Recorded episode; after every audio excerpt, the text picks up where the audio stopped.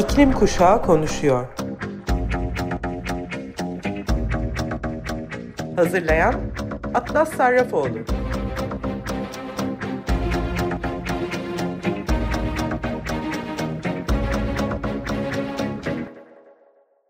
Hepinize merhaba sayın Açık dinleyicileri. İklim Kuşağı Konuşuyor programına hepiniz hoş geldiniz. Bu hafta iklim krizi açısından birçok farklı alanda hareketlilik gördüğümüz bir hafta oldu. Radarımızda fosil yakıt şirketleri ve aktivistlerin mücadeleleri olacak bu programda. Geçtiğimiz cumartesi günü linyet kömürü madeni için açılan alanlara karşı yapılan büyük eylemde 35 binin üzerinde insan tazikli su ve coplarla mücadele ederek Lützerat'a kadar ulaştı ve köyün etrafında bir çember oluşturdu. Bu arada bana sık sık sorulduğu için de açıklamak istediğim bir konu var. Ee, sarı X işareti neden lüteratta kullanılıyor diye soruluyordu. Sarı X sembolü açık maden ocağındaki linyit kömürü muhaliflerinin direnişinin bir simgesiymiş. Bunu ben de bilmiyordum öğrendim yeni. Ee, iklim hareketi bir zamanlar Alman nükleer politikasına baş kaldıran nükleer enerji karşıtlarından bu sembolü e, görev e, bu sembolün görevini devralmış aslında. E, cumartesiye e, geri dönelim bir. Polisin eylemcilere karşı oldukça sert davrandığı eylem videolarından birinde Fridays for Future aktivistlerinden Greta Thunberg de e, Luisa Neubauer ve e, daha 3 diğer aktivistin de bulunduğu grubu itip kakarak ilerletilmesini, taşınmasını izledik. Aslında bunun sorumlusu hükümette yer alan Yeşil Parti'dir. Daha önce Lützerat üzerine kirli bir anlaşma yaptıkları konuşuluyordu zaten. Hatta protesto öncesi Thunberg Yeşiller Partisi'ne dahil olmak üzere Alman hükümetinin neden oldukları tüm zarar ve yıkımlardan sorumlu tutulmaları gerekirken RWE gibi fosil yakıt şirketleriyle anlaşmalar ve uzlaşmalar yapıldığını görmek çok tuhaf. Alman hükümetine mesajım burada olup bitenleri derhal durdurmaları, yıkımı durdurmaları ve herkes için iklim adaletini sağlamaları demişti. Greta Thunberg, Ende Glende ve Fridays for Future Almanya eylemcileri tarafından davet edildiği Lützerath'ta eylem sırasında mikrofonda yaptığı konuşma aslında hepimizin bir gerçeğini dile getirdi. Greta'nın söylediklerine şimdi sizlere çeviriyor olacağım. 35 bin kişinin olduğu bilgisi şu an elime ulaştı. Bu gerçekten inanılmaz ve hepinize teşekkürler. Ve tabii ki organizatörlere, bugün burada olan herkese çok özel bir teşekkür göndermek istiyorum. Siz değişimsiniz ve siz umutsunuz. Onlarca yıldır insanlar iklim krizinin ön saflarında yaşayan insanları, en çok etkilenen bölgelerde en çok etkilenen insanları ve bilim çok açık olan hayatımızın her zamanki gibi devam etmesini sonuçları hakkında uyarıyorlar. Karbonun toprakta kalması gerekiyor. Kısa vadeli ekonomik büyümeye fayda sağlamak için gezegenimizin mevcut yıkımını ve insanları feda etmeyi durdurmamız gerekiyor. 2023 yılında bizi hiçbir yere götürmediğini bildiğimiz bu yola nasıl hala devam edebiliyoruz? Doğal yaşam alanlarımızı yok etmeye devam edersek, insanlara ayrımcılık ve baskı yapmaya devam edersek bu nasıl mümkün olabilir? Akıl almaz miktarlarda para kazanmaya devam etmeleri için bu çok çok az sayıdaki şanslı insan için insanları feda etmeye nasıl devam edebiliriz? Bu utanç verici ve bize tam olarak nerede olduğumuzu gösteriyor. Bu bize önceliğin insanlarda olmadığını, karda olduğunu gösteriyor. Günün sonuna doğru polisler Greta'yı kollarından tutarak alandan çıkardılar. Greta sonrasında Twitter'da artık tutuklanma zamanı diyerek tüm aktivistleri fosil yakıt şirketine karşı daha güçlü olmaya e, çağırdı. E, Birleşmiş Milletler'in daha fazla fosil yakıt projesinin tehlikeli olacağını söyleyen rapordan tam bir sene sonra polis geçtiğimiz hafta sonu Almanya Lützerath'ta RWE şirketinin çıkarları için insanların kemiklerini kırdı. Evet bir şirketin karı için polis insanların kemiklerini kırdı. Bence bir insan olarak hazmetmesi zor bir cümle. Patience Nabukalu ise Uganda'da Lützerat için yaptıkları dayanışma ve basın toplantısında şöyle dile getirmiş sözlerini. Avrupa'daki en büyük karbondioksit kaynağı ve iklim krizinin en büyük küresel itici güçlerinden biri olan yıkımın apaçık görüntüsüne tanık oluyoruz. Avrupa'nın en büyük kömür madenlerinden biri olan Almanya, tüm Afrika kıtası kadar emisyon salan dünyanın en büyük dördüncü tarihi kirleticisidir. Lützerat'ın tahliyesi Almanya ve Avrupa liderlerin iklim adaleti mücadelesindeki başarısızlığının bir simgesidir. 1,5 dereceyi hayatta tutan Paris Anlaşması'nı da ihlal ediyor. Liderler insanların refahını düşünmek yerine aslında daha fazla kar elde etmek ve daha fazla fosil yakıt çıkarmakla ilgilendiklerini bize kanıtlamaya devam ediyorlar. Bu Alman kömür madeninden çıkan karbondioksit emisyonları sadece Almanya'da durmayacak. Afrika'da sıcaklıklar yükseldi. Verimli topraklar çöle dönüştü. Seller gündem oldu ve insanların can ve mallarını yok etti. Doğu Afrika ham petrol boru hattı gibi fosil yakıt yatırım projeleri için binlerce insanı yerinden etmek bir alışkanlık haline geldi. Afrika tek başına toplam küresel emisyonunun %4'ünden daha azına katkıda bulunuyor ancak iklim değişikliğinin yıkıcı etkilerinden en çok zarar gören ülkedir. Bugün Uganda'da özellikle de Fridays for Future Uganda'dan bir aktivist olarak insan haklarını ihlal eden bir kömür madeni projesi aracılığıyla geçim kaynaklarını riske atan ve karlarına öncelik koyan Alman hükümetinden duyduğu memnuniyetsizliğin bir işareti olarak Uganda'da bir eylem yapmaya geldik. Avrupa yeterince yıkım yaptı, durması gerekiyor. Dünyanın her yerinde yaptıkları mega projeleri durdurun. Total gibi fosil yakıt şirketleriyle işbirliklerini durdurun. Uganda'daki e, Doğu Afrika petrol, e, ham petrol boru hattı gibi fosil yakıt projeleri nedeniyle tehlike altında tüm köylerle dayanışma için buradayız.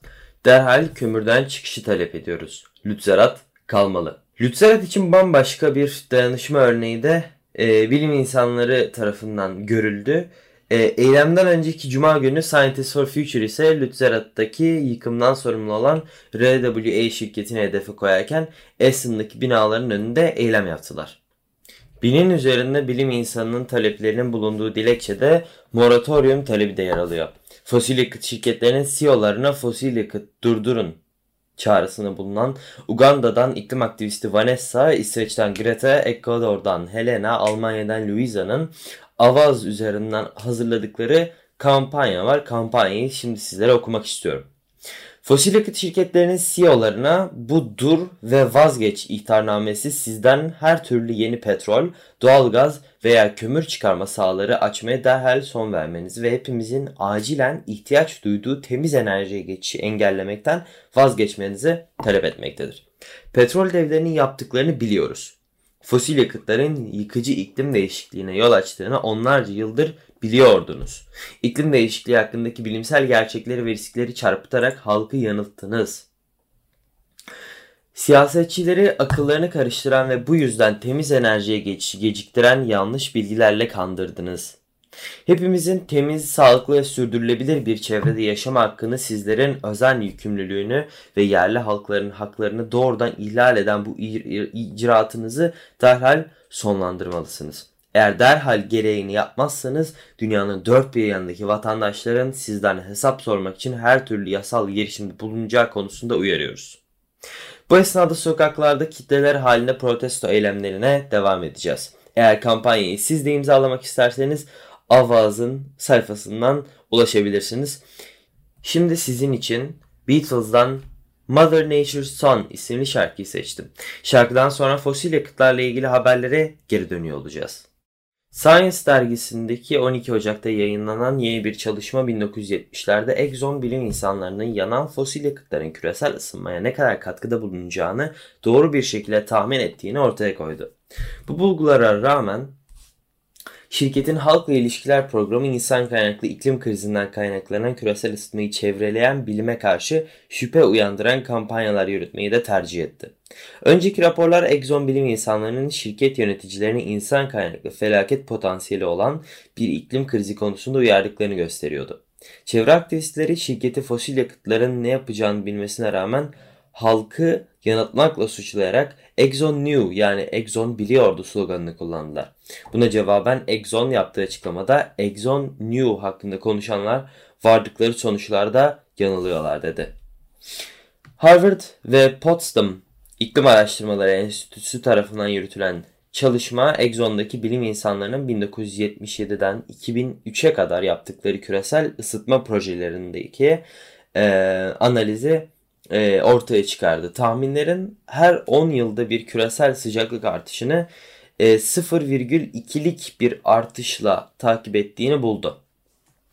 İç yazışmalarda bilim insanları küresel ısınmanın olmama olasılığını bile dışlamışlar. Çalışmayı yürüten Harvard araştırmacılarından biri olan Geoffrey Supran artık ExxonMobil'in küresel ısınmayı tersine dönmeden ve iklim bilimi ve in, bilim insanlarına alenen saldırmadan yıllar önce doğru bir şekilde tahmin ettiğine dair kesin şüphe götürmez kanıtımız var dedi. Bulgularımız ExxonMobil'in iklim bilimini alenen reddetmesinin kendi bilim insanlarının verileriyle çeliştiğini gösteriyor. Bu arada 2019 yılında Alexandria Ocasio-Cortez ve eski e, Exxon bilim insanları Ed Garvey ve Martin Hoffert'ın e, arasında geçen konuşmada Exxon'un iklim araştırmalarını kongreye anlattıkları video duyulmaya değer. Bazı e, yerlerinde alıntılar yaptım. Sizlerle de paylaşmak istiyorum. Büyük şirketlerin fosil yakıt kullanımı bugün gördüğümüz iklim değişikliğinin başlıca nedenlerinden biri mi diye soran Ocasio-Cortez'e her iki bilim insanı da evet diye cevap veriyorlar. Ocasio-Cortez'in Exxon'un özellikle 1977'de iklim değişikliğini bildirerek gösteren onlarca yıl öncesine dayanan belgeler var elimizde. Exxon bilim insanı James Black, Exxon'un üst düzey yöneticilerine insanlığın küresel iklimi etkilemesinin en olası yolu fosil yakıtların yakılmasından salınan karbondioksit yoluyladır demişti. Bu 1977'deydi. Bunu 1979'da fosil yakıt tüketiminin mevcut eğitimin 2050 yılına yılından önce dramatik çevresel etkilere neden olacağını belirten bir iç yazışma izledi. Dr. Ha Dr. Garvey Exxon'da birlikte çalıştığınız kişilerin iklim değişikliği konusunda fikir bir, birliğine vardıklarını söyleyebilir misiniz sorusuna Dr. Garvey çok zor diye cevap vermiş. Dr. Hoffert Exxon ile yaptığınız çalışma karbon döngüsü ve iklim modellemesine odaklanmıştı. Bu 1982'de yapılan modellemede şaşırtıcı derecede doğru projeksiyonlarla bu yıl 2019'da dünyanın milyonda 415 parça karbondioksit konsantrasyonuna ve 1 derece sıcaklık artışına uğrayacağını doğru bir şekilde tahmininde bulundu. Dr. Hoffert bu doğru mu diye soran Ocasio-Cortez'e Dr. Hoffert biz mükemmel bilim insanlarıydık diye cevap veriyor. Bu durumda benim kafama takılan aslında bazı konular da var. Fosil yakıt şirketleri teşvik ettikleri ve neden oldukları zararın tamamen farkındalar örtbas ediyorlar ve şimdi greenwashing yapmaya devam ediyorlar. Büyük petrol şirketleri için tıpkı büyük tütün şirketleri gibi diyenlere ilk sorum tütün şirketleri hala ortalarda dolanıyor ve hala kazanç sağlayabiliyorlar demek ki gerekli önlemler alınmamış hiçbir zaman. Lobicilik faaliyetlerini belli ki önleyebilmek için farklı yatırımlara gerek var. Bu konuda ne yapılacak? Bilimsel bulguların üstünün kapatılması sürpriz değil aslında operasyonlarını düzenlemek için hükümet yetkililerine verdikleri rüşvet ve iklim değişikliğindeki rollerini inkar eden reklamlar için harcadıklarından daha azını harcayabilirlerdi. E, gerçekten bu şirketlerin amaçları nedir? Exxon bu bulgular ışığında bir an önce kapatılmalı. Bununla birlikte bu araştırmaya dahil olan ve bu bulguları sızdırmayan ve daha sonra konuşmayan herhangi bir bilim insanı için nasıl bir aksiyon alınacak? Peki 1950'de petrol ve gaz üretimi 1960'da kömür üretimi dursaydı 2023'te dünyanın nasıl olacağını modelleyen oldu mu hiç? Evet tüm bunlar olmaya devam ederken Davos'ta da Dünya Ekonomi Forumu başladı. Birleşmiş Milletler Genel Sekreteri Antonio Guterres, çarşamba günü Davos'ta düzenlenen Dünya Ekonomik Forumu'nda toplanan iş liderlerini güvenilir, hesap verebilir, net sıfır taahhütlerle bulunmaları için bir uzman grubu tarafından belirtilen ilkeleri izlemeye çağırdı. Birleşmiş Milletler bir referans metni haline gelmek ve kuruluşların sloganlardan, abartılı konuşmalardan ve şaşırtmacalardan kaçınarak sağlam planlar geliştirmelerine yardımcı olmak için Kasım ayında yönergeleri açıklamıştı. Birleşmiş Milletler Genel Sekreteri Davos delegelerine Şirketler sera gaz emisyonlarını sıfıra olabildiğince yakın bir seviyeye indirme sözü verirken kullandıkları ölçütler ve kriterlerin genellikle şüpheli veya belirsiz olduğunu söyledi. Bazı firmaların ürünlerinin çevre dostu olduğuna dair asılsız iddialarını atıfta bulunarak yeşil badana kapılarını ardına kadar açık bırakıyor dedi. Guterres katılımcılara şu çağrıda bulundu. Net sıfıra nasıl ulaşacağına dair güvenilir ve şeffaf geçiş planları ortaya koyun ve bu planları bu yıl bitmeden gönderin. Net, net sıfıra geçiş gerçek emisyon kesintilerine dayanmalı ve karbon kredilerine ve gölge pazarlara dayanmalı dedi. Dünya güçlerinin yeşil enerjiye geçişi ve AB'nin yeni duyurduğu net sıfır sanayi yasası Davos'taki forumun ana temalarından biri oldu. Guterres ticaretten insan haklarına kadar çeşitli konularda anlaşmazlığa düşen ABD ile Çin arasında iklim, ticaret ve teknoloji konularında anlamlı bir angajmanın çatışmayı önlemek için gerekli olduğunu söyledi ve ekledi. Dünyanın en büyük iki ekonomisinin birbirinden ayrılması riski ihtiyacımız olan son şey. İngiliz Uluslararası Yardım Kuruluşu Oxfam, Davos'ta başlayan Dünya Ekonomik Forumu öncesi yayınladığı raporda dünyaya e, giderek artan gelir eşitsizliği ve yoksulluğuna dikkat çekti. Korona salgını ve enerji krizlerinin şirketler ile aşırı zenginlere yaradığı belirtilen raporda geçen yıl gıda ve enerji fiyatlarındaki keskin artışın zenginlerin servetlerini daha da arttırması yol açtığı ifade edildi. Oxfam sözcüsü Manuel Schmidt, milyonlarca insan gıda ve enerji maliyetleri nasıl karşılayacağını bilemezken çağrımızın krizleri milyarderlerin servetlerine devasa artışlar getirdi dedi. Kapitalizm karşıtı olarak bilinen Oxfam'ın hazırladığı rapora göre dünya çapında 95 gıda ve enerji şirketi 2022 yılında karların iki katından fazla arttırdı.